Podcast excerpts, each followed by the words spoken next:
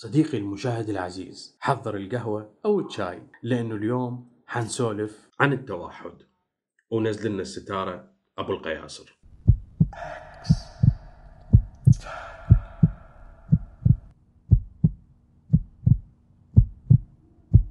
مرحبا أصدقائي أنا سيزر الحاتمي أحدثكم من مكان ما على كوكب الأرض.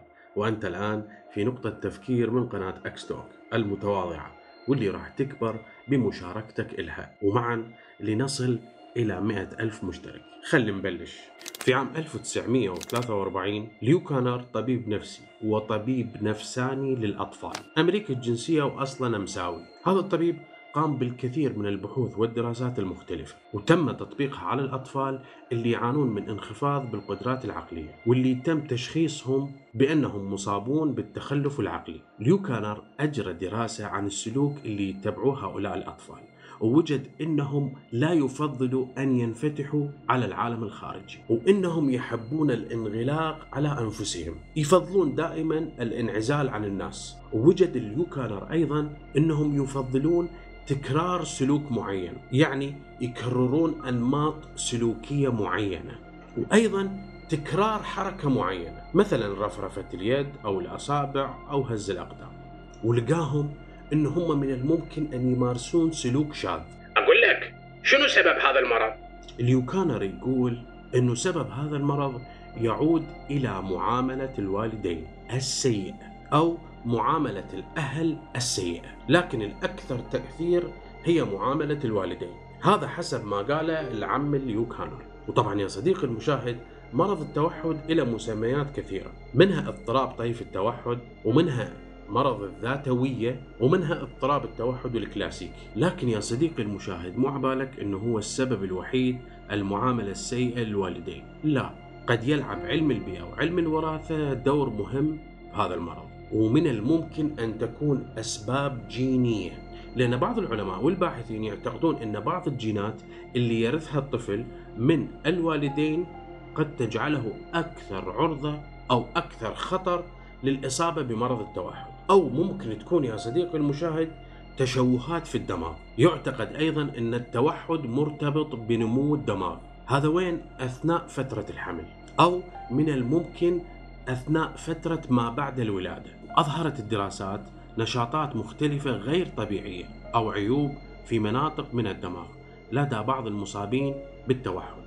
وسجلوا العلماء مستويات غير طبيعية لبعض النواقل العصبية مثل السيروتونين عند بعض الناس المصابة بهذا المرض. وهذا الشيء قد يلعب دور في تشويش أو تشويه الرسائل المستقبلة أو المرسلة من الدماغ ويجب إجراء المزيد من الأبحاث لتحديد السبب الرئيسي للمرض. أما أنواع المرض يا صديقي المشاهد المتوحد في رأيك وقبل لا أقول لك الأنواع ترى التوحد بهذا الزمن فتشي حلو وكلش مفيد. بس خلينا نرجع للأنواع. مثلا متلازمة أسبيرجر وهذا النوع يكون به الطفل ذكي بشكل طبيعي ويمكنه التحدث والتكلم بشكل سليم لكنه لا يستطيع التواصل مع الآخرين وتلقاه ما يقدر يستخدم الكلمات اللي سابقا تعلمها. ونقدر نقول إنه هو لا يستطيع الضحك أو المزاح لكن بنفس الوقت من الممكن يقرأ ويتعلم. الانحلال الطفولي وهذا النوع يكون به الطفل عادي طبيعي كباقي الأطفال. لكن بعد فترة يكون عدواني وما يقدر يمارس مهاراته اللي كان يقوم بها بالسابق. وأغلب الأحيان تلقاه غاضب متلازمة رئت وهذا النوع يصاب به الأناث فقط وممكن ملاحظته وتشخيصه عند عمر 8 أشهر. لكن لا تنسى يا صديقي المشاهد هذا النوع من الممكن علاجه بشكل نسبي. نوع الآخر هو اضطراب النمو الشامل. هذا النوع يكون به الطفل حتى ما يقدر ينظر إلى الآخرين ولا يقدر يستجيب وياهم عاطفيا. سواء بالفرح أو بالحزن. والنوع الأخير هو متلازمة كانير أو التوحد الكلاسيكي وهاي المتلازمة من الممكن تشخيصها بعمر شهرين. وهاي هي من ضمن الأنواع المنتشرة في العالم. الطفل هنا لا يمكن أن ينتبه للآخرين ولا يمكنه تقبل التغيرات. ويعاني أيضا من مشاكل في النطق وأيضا ما يتأثر بأي اهتمام لمشاعر الآخرين. صديقي المشاهد العزيز، في الماضي كان التركيز على أن التوحد يصيب الأطفال فقط، لكن تم اكتشافه على أنه يمكن أن يصيب البالغين أيضا وبدرجات مختلفة. وهاي ثبتتها في دراسة بريطانية أثبتت إنه 1% من البالغين يعانون من مرض التوحد. أقول لك أكو علاج أكو طريقة. إي أبو القياصر أكو علاج وأكو طريقة. حسب ما ذكرته المدربة خلود المتخصصة في فن التواصل وتطوير الذات. وهاي حساباتها وراح أخليها بالديسكربشن أيضا. زين هي شنو أعراض مرض التوحد للكبار؟ أولها الابتعاد عن المجتمع والتجنب الاختلاط مع الآخرين. بس أرجع وأقول هذا الشيء زين إذا كان المجتمع سيء. بس لا تنسى صديقي هو مو انعزل بسبب المجتمع. لا هو انعزل بقرار من عنده. فلا تخلط. ثاني شيء الشعور بحالة عزلة داخلية. وأحيانا توصل إلى مشاعر قلق وخوف مع التفكير الطويل في بعض الحالات. ثالثا تفضيل أو حب الأمور الروتينية وتكرارها أو تكرار سلوك معين. ويرفض دائما التغيير. لكن هاي مو معناتها إنه الإنسان البيتوتي مصاب بهذا المرض. لا بس أتوقع إنه هو ما يغير حتى طعامه. حتى الأكل اللي يتناوله ما يحب يغيره. رابعها يواجه صعوبات في التعبير عن نفسه أو عن احتياجاته فتلقاه يلجأ إلى الإشارات والإيماءات بدل من الكلام. خامسها الشعور بالضعف أو انعدام التواصل البصري أثناء التحدث مع الآخرين. لكن لحظة عندنا الكثير والكثير من القصص والأسماء وكل قصة أجمل من الثانية.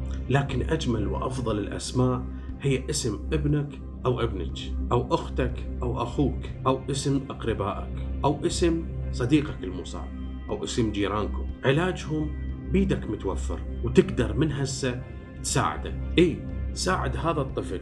لعل في يوم من الأيام ينذكر اسمك مع اسمه في التاريخ. وإذا تريد تسألني عن السبب أنا راح أجاوبك. توماس أديسون أنت وأني نستعمل اختراعاته. لحد هذا اليوم توماس أديسون إلى 1093 براءة اختراع. أديسون انطرد من المدرسة لأنهم كانوا يعتقدون أنه هو متخلف عقليا. لكن أديسون كان يعاني من التوحد. إن أم أديسون السيدة ماري ما أصابها اليأس. وصارت لابنها هي المدرسة والمدرس. وبعدين طلعت طفلها أو ابنها للتاريخ. فصار أديسون اسم يذكر التاريخ مهما كان. وكلنا وحتى وإن ما درسنا الفيزياء. لكن من ينجاب اسم ألبرت أينشتاين نعرفه كان ينطق الكلام وهو صغير بصعوبة. وكان بيه توحد بيتهوفن مؤلف موسيقي ألماني. ويعتبر من عباقرة الموسيقى في كل العصور. وانتبه لهاي الجملة يا صديقي. وكان بي توحد موزارت مات بعمر 35 سنة وعنده 626 عمل موسيقي. كان به توحد توماس جيفرسون مفكر سياسي مشهور في العصر المبكر للجمهورية الأمريكية وكان أحد الآباء المؤسس للولايات المتحدة الأمريكية والرئيس الثالث إلها. كان بتوحد نيكولا تسلا كان بتوحد أنتوني هوبكنز كان بتوحد ميسي بتوحد مايكل أنجلو بتوحد تشارلز داروين بتوحد وغيرهم وغيرهم وغيرهم. فالحل بيدك أنت. تقدر تخلي إيدك بإيد أي مصاب بمرض التوحد وتساعده لأنه ممكن بتصرف معين تساعده. ممكن حتى بالتحمل بدون الاستهزاء. أتذكر قصة لأم قعدت ويا ابنها ثلاث سنوات ما طالعة حتى من بيتها. وإن سألها ابنها ماما ليش ما تطلعين تقول له إلا أنت تطلع وياي. لمدة ثلاث سنوات صبرت عليه لحد ما اجى الوقت وقال لها يلا ماما خلينا نطلع سوية. فالتحمل من الأهل اللي عندهم شخص مصاب بمرض التوحد مهم جدا وأعيد وأكرر. من الممكن القضية تكون هي يمك. إيه يمك أنت. فأنت سوي اللي تقدر عليه. لكن ضابط أما الفرق بين كلمتي توحد ونوحد هي نقطة واحدة وهي نقطة التفكير. يجب أن لا نتوحد في التفكير بل نوحد التفاهم. أن لا نتوحد في لون البشرة بل نوحد الإنسان.